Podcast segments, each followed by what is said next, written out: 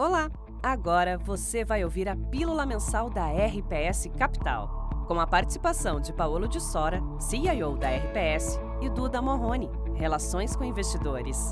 Este episódio é referente à atribuição de performance de agosto do Total Return, análises de cenário e oportunidades de investimentos. O material foi produzido em 5 de setembro de 2022. Já segue nosso canal? Lembre-se de curtir e compartilhar o conteúdo. Bom programa! Oi, pessoal, Duda da RPS Capital. Eu estou aqui mais uma vez com o Paulo de Sora, CIO da RPS, responsável pela estratégia do Total Return.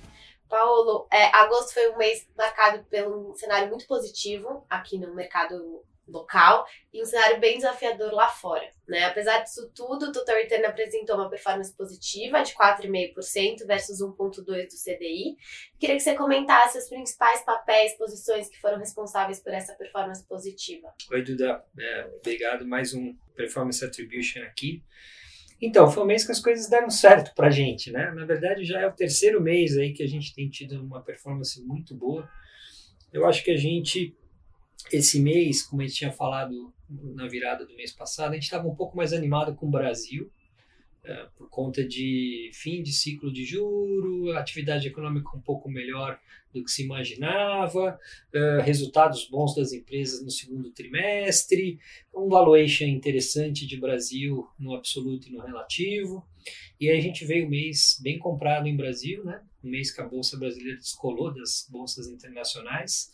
É, então a gente ganhou bastante no nosso direcional Brasil e nas escolhas é, de setores. Né? Então, como destaque, a gente ganhou bastante dinheiro com o setor defensivo doméstico, é, Grupo Soma e Rap Vida, foram dois papéis que a gente já vem carregando há bastante tempo, é, principalmente o Grupo Soma, Rap Vida a gente foi meio tático ao longo do ano, mas tiveram um bom mês esses dois papéis e essa caixa de defensivo doméstico funcionou. A gente ainda tinha uma posição tática no setor de bancos, é, em Banco Inter, é, que a gente comprou aí ao longo do julho e agosto, é, com a visão de que o juro no Brasil estava meio no talo, esse é um long duration asset, um ativo que vai bem quando o juro começa a ceder por aqui. Por, lá fora também a gente estava com a cabeça que o juro ia cair, nem aconteceu isso, o nosso, nosso book de, de juro, inclusive, foi negativo no mês passado, mas uh, o Banco Inter né, performou bem aqui no Brasil, muito em função é, de um rally que a gente viu de papéis de duração mais longa aqui no Brasil. Né? Um, os papéis que estavam muito para trás tiveram até um short squeeze, dá para dizer assim, ao longo do mês de agosto e a gente pegou no Banco Inter.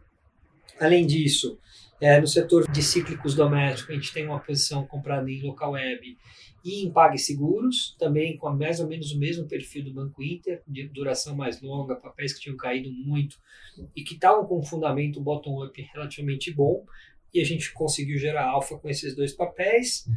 E no destaque também o short, né, que a gente estava lá fora, em S&P, em Europa, e que foram muito bem. Então, tanto a ponta long quanto a ponta short no mês de agosto funcionaram, fizeram com que a gente entregasse esse, esse retorno aí, o melhor mês do ano, 4,5% no total return. E acho que essa é a explicação aí ter acertado o Brasil contra lá fora e, e um pouco de geração de alfa dentro do Brasil. Teve também uma movimentação de um fluxo estrangeiro, né, que veio aqui para a bolsa local. Você quer comentar alguma coisa sobre é, isso? É, foi um mês muito bom para a bolsa Brasil, né? Foram 14 bilhões de reais de, de dinheiro novo de estrangeiro na bolsa. Um pouco foi em função dos dividendos de Petrobras, Vale Banco do Brasil. Acho que o pessoal antecipou o dividendo que foi pago no final do mês ao longo do mês. E acho que tem sim um pouco esse, o que eu estou chamando aqui de vitória por WO. Né? Então, assim, a Europa está numa situação caótica, China com muita dúvida sobre Covid, sobre recuperação econômica, setor imobiliário, Estados Unidos ainda no, no estágio anterior no Brasil em termos de ajuste é, monetário, Banco Central falando grosso, a economia tendo que desacelerar. Então, assim, não está fácil também o quadro nos Estados Unidos e o Brasil, é, dentro do grupo dos menos piores, se destacando, é, porque tem uma certa independência na questão energética, é um país exportador de coisas básicas que o mundo vai precisar, com inflação ou sem inflação, com guerra ou sem guerra, não tem como. É, nós exportamos coisas básicas e nesse momento é, é muito bom. É uma economia relativamente fechada, então também depende pouco de importação de coisas, com bastante estímulo fiscal que a gente viu aí nos últimos tempos no Brasil, aumento dos auxílios, cortes de impostos, a gasolina caindo, dando mais renda de curto prazo para o consumidor brasileiro e aí a economia doméstica indo bem. Então a gente viu um pouco essa junção de coisas positivas no Brasil se refletindo nesse, nesse fluxo estrangeiro que foi decisivo para realmente a Bolsa Brasileira descolar do que a gente viu lá fora. E nesse contexto, né, esse pano de fundo que você deu, comenta um pouquinho sobre as principais movimentações setoriais que a gente teve em agosto. É, então, Duda, foi um mês que a gente, como performou bem a Bolsa Brasileira, aquele prêmio, aquele desconto de Brasil versus lá fora fechou relativamente bastante em alguns setores, a gente achou por bem reduzir o nosso direcional né, da carteira como um todo. A gente tinha começado o mês mais ou menos 30% comprado em Brasil, a gente fechou o mês net zerado, ainda comprado em Brasil, mas vendidos nos Estados Unidos, vendido na Europa, com o net do fundo zero. Continuamos com a aposta que o Brasil outperforma, só que aí diminuímos um pouco o tamanho das posições, dado que, o que andou, e principalmente porque nós estamos aí a 30 dias das eleições, uma eleição que vai ser muito parelha. Eu até acho que no final das contas vai ser mais tirar a dúvida do que, do que qualquer outra coisa essa eleição. Acho que vai ser ah, os investidores, acho que o macroeconômico do Lula, o macroeconômico do Bolsonaro, na minha cabeça não é muito diferente. Mas vai ter muita volatilidade, pode ter muito deslocamento de movimento no micro, né, nos papéis mais ligados a Bolsonaro ou papéis mais ligados a, a, Lula. E aí a gente resolveu, como a gente sempre fez historicamente, nós estamos aqui já há 10 anos, já passamos por alguns ciclos de eleição no Brasil, de tirar um pouco o time de campo e esperar um pouco como é que a coisa vai se desenvolver nesses próximos 30 dias para aí sim tendo uma visão mais clara de quem vai ganhar e qual é o plano de governo a gente voltar a acelerar aí tanto o gross quanto o net. Bom, você já deu um spoiler aí de qual ia ser a minha próxima pergunta do cenário adiante, né, de setembro. Então, como você comentou, os últimos 30 dias antes do primeiro turno, comenta um pouquinho sobre as posições, enfim, como que a gente está se colocando nesse cenário de uma certa incerteza, né, e, e nesse movimento de tirar um pouco o pé. Então, vamos lá.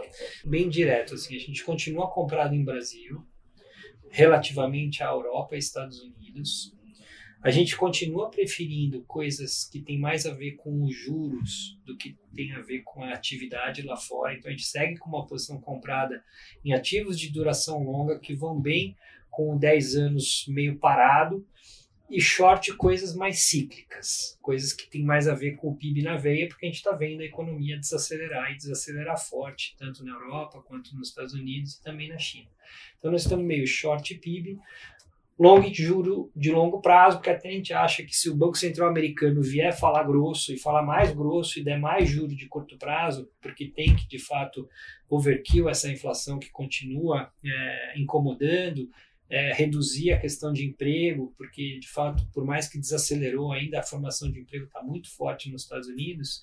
Quanto mais fala grosso o Fed em relação ao juro de curto e médio prazo, acho que mais ancorado fica o juro de longo prazo. E esses ativos de duração mais longa, com qualidade, vamos chamar assim, que é o que a gente tem preferido, é, performam melhor nesse ponto do ciclo econômico. Isso lá fora. Além disso, a gente tem uma posição grande de alumínio contra cobre e minério, meio que numa visão de que a energia vai continuar cara no mundo. Estamos vendo aí nesse início do mês de setembro mais altas no preço do gás na Europa, o petróleo segue pressionado. Então a gente gosta de comprar energia, vamos dizer, num valuation barato, e o alumínio está com muito cara dessa energia barata aí, é, contra coisas que tem mais a ver com o PIB, e aí o cobre e também o minério que tem mais a ver com a China. Então a gente tem esse long short. E no Brasil, uma carteira que está com um perfil bem defensivo, a gente tem coisas que dependem pouco de PIB, seguimos com o Grupo Soma, seguimos com Açaí, temos uma posição em Ambev, Rap Vida, então é uma carteira que tem esse perfil mais defensivo no Brasil. Seguimos com Sabesp e Eletrobras.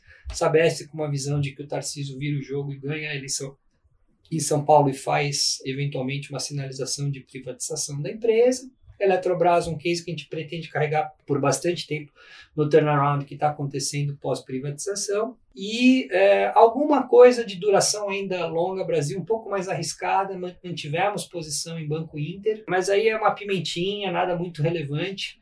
A ideia é ter uma carteira um pouco mais defensiva mesmo, nesse mês de setembro.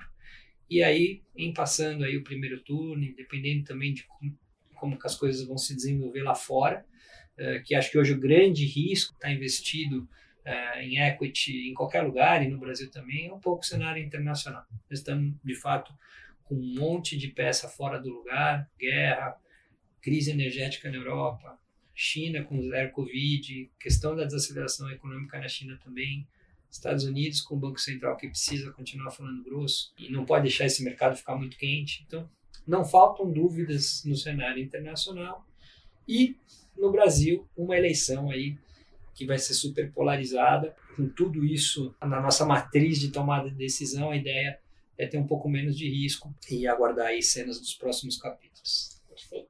Bom, na próxima gravação a gente já tem o resultado de primeiro turno, então a gente comenta sobre isso. E até Sim. mais. Até mais. Obrigado.